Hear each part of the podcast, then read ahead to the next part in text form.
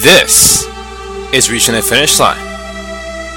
And I'm your host, Kallen Diggs.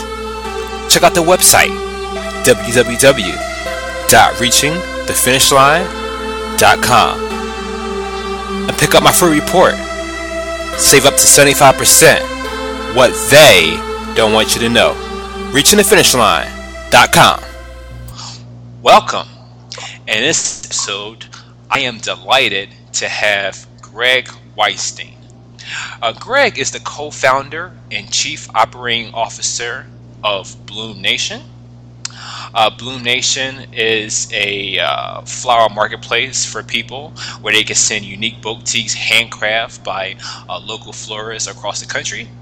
Uh, for Greg, Greg is a business economics accounting graduate from the University of California, Santa Barbara, and he's also consulted for market leaders and wholesalers for the majority of his professional career. Greg, welcome. Thanks, great to be here. Great. So, um, for the listeners who don't know who you are, Greg, uh, kind of give people sort of like a, I guess a, a quick uh, background of kind of where you came from and how you led up to found, uh, co-founding Bloom Nation. Sure. So um, my background was in uh, accounting and consulting. I, I, did that for about eight years, primarily doing business restructuring, um, working on companies that were in distress, either in bankruptcy or kind of 12 months out, going in and trying to turn them around. Um, I I've been doing I had been doing that for a while when a really good friend of mine, Farbod, uh, had this crazy idea about making this floral marketplace. Um, we had all sent flowers before online through kind of the traditional large uh, websites like 1 800 Flowers, FTD, Teleflora, but didn't really understand the differences and, and why we were having such poor experiences. Um, so Farbod's uh, aunt is a local florist, and um, through doing some more due diligence, kind of learning the industry, um, kind of uncovered that, that these guys are, are mostly just brokers. Um, and so it was for, for Farbod, it was why why do I have to shop through a broker to, to buy flowers? Why can't I just you know have like an Etsy or an Amazon style marketplace where I could easily find great local florists and and transact that way? Um, so Farbod came with me to this idea. Um, our other co-founder David Daneshgar was uh, currently getting his MBA at uh, Booth School of Business in Chicago. Uh, and his summer was uh, was quickly approaching. He was trying to figure out what he wanted to do with his summer in terms of internships. Um, and so we basically took that summer as an opportunity to kind of walk around a bunch of different flower shops, uh, talk to them about our idea about creating this marketplace if it was something that they'd be interested in. And that's how it all kind of started. Interesting. So, uh, Greg, did you did you start other businesses in the past and fail and maybe had uh, I guess that light bulb moment that brought you to Bloom Nation? No, it was uh, Bloom Nation was my first entrepreneurial endeavor. Um, I never really thought about being an entrepreneur early on in my business career. Uh, I was very much, you know, working at large uh, consulting firms and kind of on that path. Mm. Um, and then just kind of got to the point where you know Farbod had this idea, and it sounded like an interesting opportunity to kind of you know try to be our own boss, try to start start something, try to build something from the ground up. Um, so we just kind of gave it a shot. Great, great, and uh, yeah, I'm actually a fan of the model, and I think it's cool. But probably one uh, question that I'm quite sure a lot of audience I have, they would say, "Well, what's the difference between you and a place like 1-800-Flowers?" Yeah, so 1 800 Flowers is uh, a traditional, uh, what the industry calls wire service mm-hmm. um, or a broker. So uh, you would go to 1 800flowers.com, you would see a stock catalog uh, of a bunch of flower arrangements, very much kind of cookie cutter flower arrangements that any florist in the country should be able to make. You, the customer, then purchase that photo, that picture, and then roughly half of your money uh, is then wired to a local florist in their network. But there's not much transparency within the transaction, so you, the customer, don't know which actual local florist is fulfilling your order. That florist also doesn't know who you, the customer, are. Um, and so, because there is no transparency in the transaction, um, there's also often a disconnect in the final product. Um, and so, it's that big disconnect that often leaves people kind of uh, you know, with a not a great experience. Uh, so we at Bloom Nation basically cut out that middleman being that broker. And if you want to send flowers to New York, we actually show you the local florists that are available in New York. All the photos are their own pictures, their prices, their local inventory that you're tapping into. You get to see their reviews uh, and just compare all the, the local florists in that area in, in one, in essence, uh, and you can make an actual informed decision. Um, and then once you make that decision, that florist who uh, you purchase from obviously gets your information, understands who you are as a customer. They're incentivized now to do a great job because um, if you want to send flowers to New York again, obviously they want them you to use them. Uh, and transversely, if they do a horrible job, you know who they are and you can leave a bad Yelp review or, or whatnot. Great, yeah, definitely like the the transparency model, and I like how it really uh, kind of uh, uh, promotes better connectivity, uh, working with local and small business, kind of uh, feeling that economy. And uh, I guess I guess next question I want to ask you is, what were some challenges that you and the other co-founders face when developing Bloom Nation? Yeah, I think um, early on when we first were tossing around this idea, we just a of naysayers. Um, in general, the flower industry is kind of considered a dying industry uh, in that lots of local florists have been going out of business in the last 20 years or so. Uh, part of that was due to you know the poor economy starting in 08, uh, and then also just in general their business model has just been outdated. Um, having to work with these wire services uh, is actually very expensive, and, and a lot of times it, it's difficult to turn a profit. So when we first started this idea, and everyone's like, "Why is it you're attacking the flower industry? Don't you know it's a dying industry? What are you thinking it's?" So most people told us that it was a dying industry, um, in which we actually turned that negativity into positive light and said, "Well, we know people like to send flowers. We know, in essence, there is a business there." Um, which obviously gave us a big opportunity to figure out why the industry was struggling, what was missing, uh, and to see if we could actually be that solution to, to fixing the industry. Um, and, and just going around that, that, that first summer when we started walking into the flower shops, you know, as soon as we would walk into a, a flower shop, they instantly thought we were trying to sell them something. Mm-hmm. Uh, until we gave they gave us, you know, 20 seconds to explain, you know, we have this idea and what did you think? next thing you know, we'd be in there for 45 minutes and, and couldn't even get out of there because they couldn't stop complaining and, and talking to us about their co- their current woes. So that was a big validation point for us to see that there really was this opportunity here to, to come in and, and, and fix this industry. And, and uh, you know, we work so much, so closely with all these small businesses across the country. Currently, we have over 3,000 florists on board. And uh, to, to be able to affect and touch the lives of of so many small businesses uh, on a daily basis, it's become pretty amazing. Uh, your marketplace, uh, Bloom Nation, uh, has a network of, of t- basically top top artists and florists in over 3,000 cities nationwide. Talk about that. How did you how did you kind of develop it? Um, uh, develop that core because uh, I'm quite sure uh, with, with, with, with, that many connections it must have took a while uh, you know what, what, was the strategy what was the technique that you were able to uh, to uh, rally up those top artists and florists to be able to work with you yeah we were actually surprised how quickly things took off um, what it turned out is most florists kind of the good florists all kind of know each other mm-hmm. in that you know we would walk into a great flower shop in Los Angeles and they happen to know a great flower shop in Chicago. So, so much of the introductions that we got were warm introductions uh, and referrals. So we really didn't spend any money on marketing or flying around to, you know, just walking in all over the country.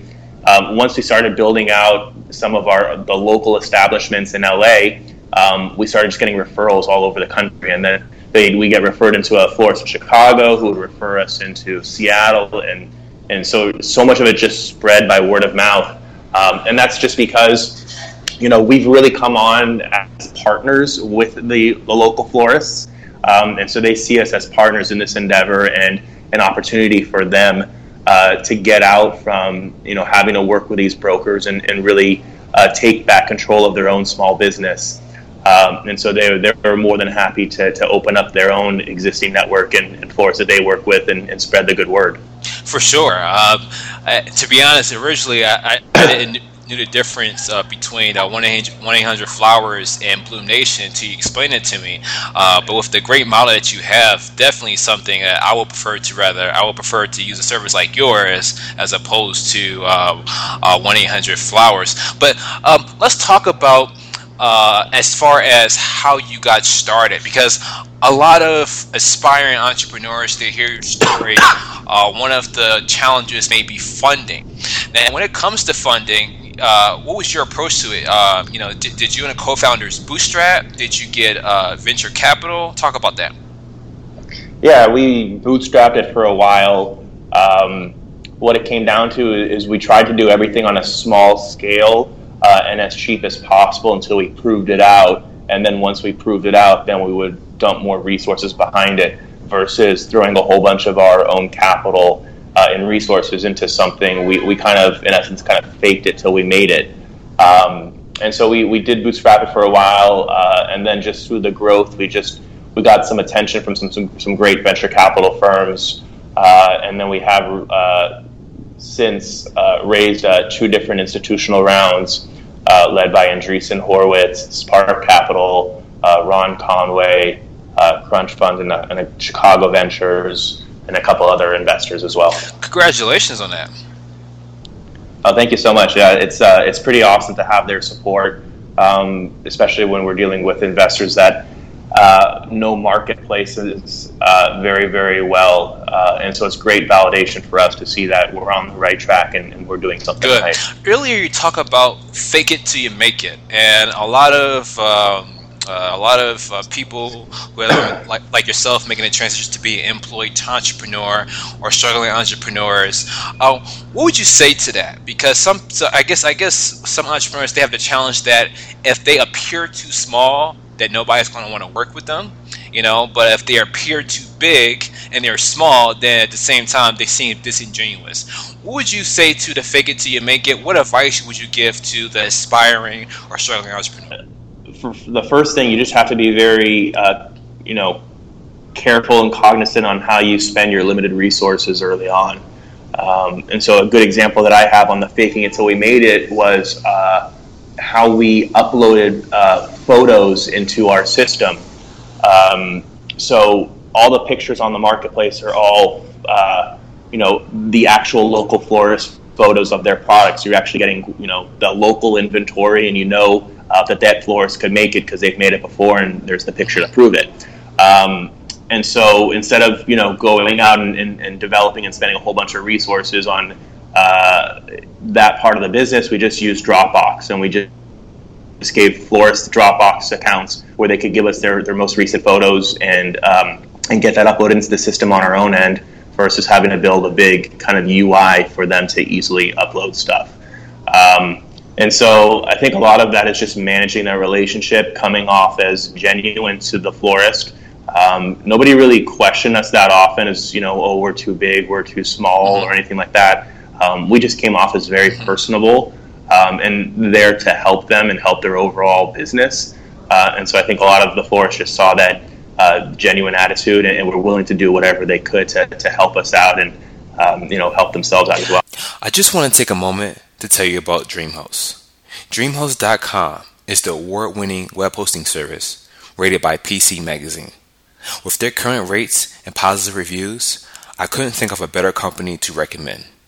You can get $10 off a one year hosting plan or $25 off a two year hosting plan when you use the promo code KALLEN.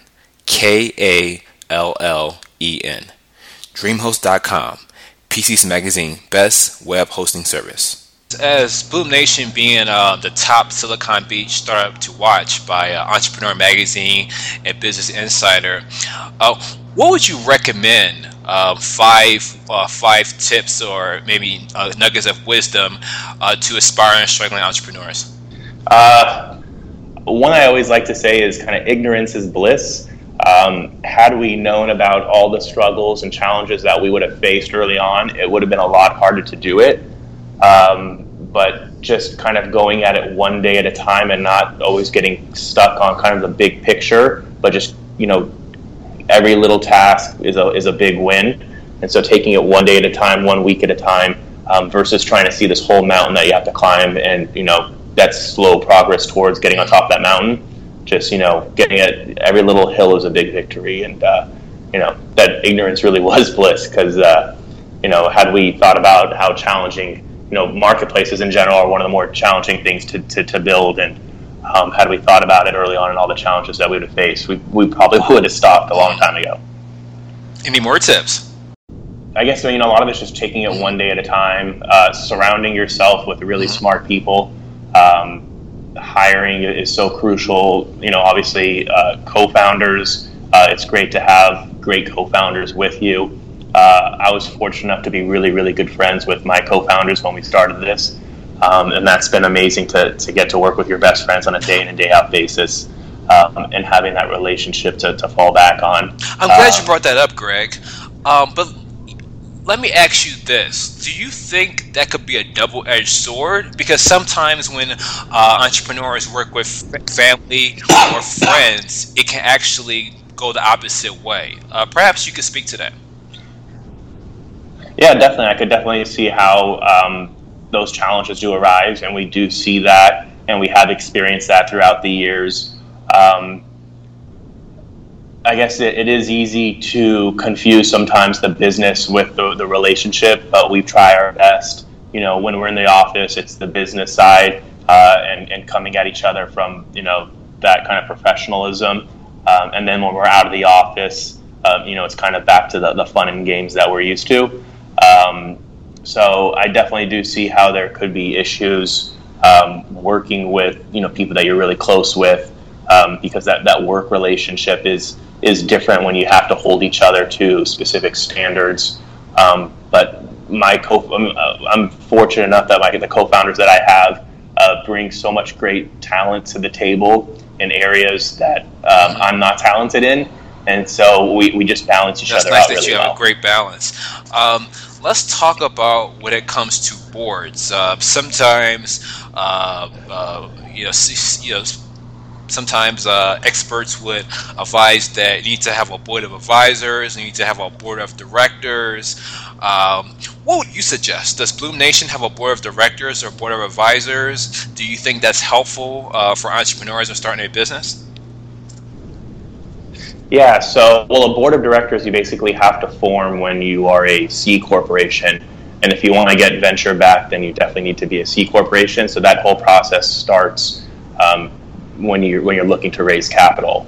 Uh, as far as advisors, um, we um, have been very fortunate again in, in having great people help us out along the way.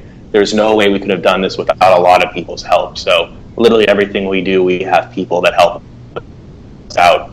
Um, there's so many things that we've, you know, are tasked with and have to overcome that we have no idea or not, you know, have no idea how to how to attack the pro- the problem, and have really relied on um, the amazing people that we met along the way that you know, are, are great, great, very good. Uh, Greg, where do you see um, Bloom Nation in three to five years? Um, well, the, the problems that exist in the U.S. are the exact same problems that exist all around the world. So um, as long as we continue to, to build out here, um, I think there's a lot of opportunity for us to get international um, and, and, and bring that, that idea of a marketplace all around the all around the world. Great. And Greg, uh, if people want to uh, follow you and stay in contact with you, how would they do that? For sure, yeah. So social media is, is obviously the, the great way these days. Um, so you know you can follow Bloom Nation on Facebook, Instagram, uh, Twitter. Uh, and me personally, it's probably best to connect with me on LinkedIn. Um, that that's a great way, you know, on a professional level to to meet new people um, and and to connect with people on a professional level. All right, Greg, thank you for being our guest. Oh, thank you so much. I really enjoyed the conversation. Thank you for listening. Just another great episode by Kallen Diggs, best-selling author and career strategist as seen at Fast Company and Inc. magazine. If you're not on an email list, you're missing out. Go to Reaching the Finish Line and subscribe to get all the exclusives.